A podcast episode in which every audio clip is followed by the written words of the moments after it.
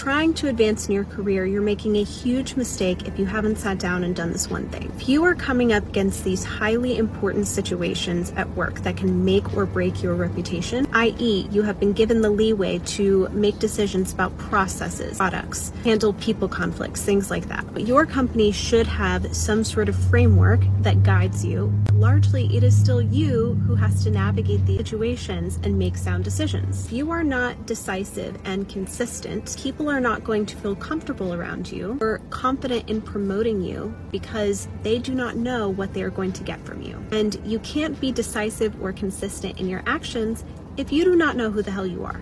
And you don't know who the hell you are if you haven't sat down and specifically established, what are my morals? What are my values? What are my aspirations in this life? It's called having internal self-awareness. So if someone asked you those questions right now, would your answers be a bumbling, meandering mess or not?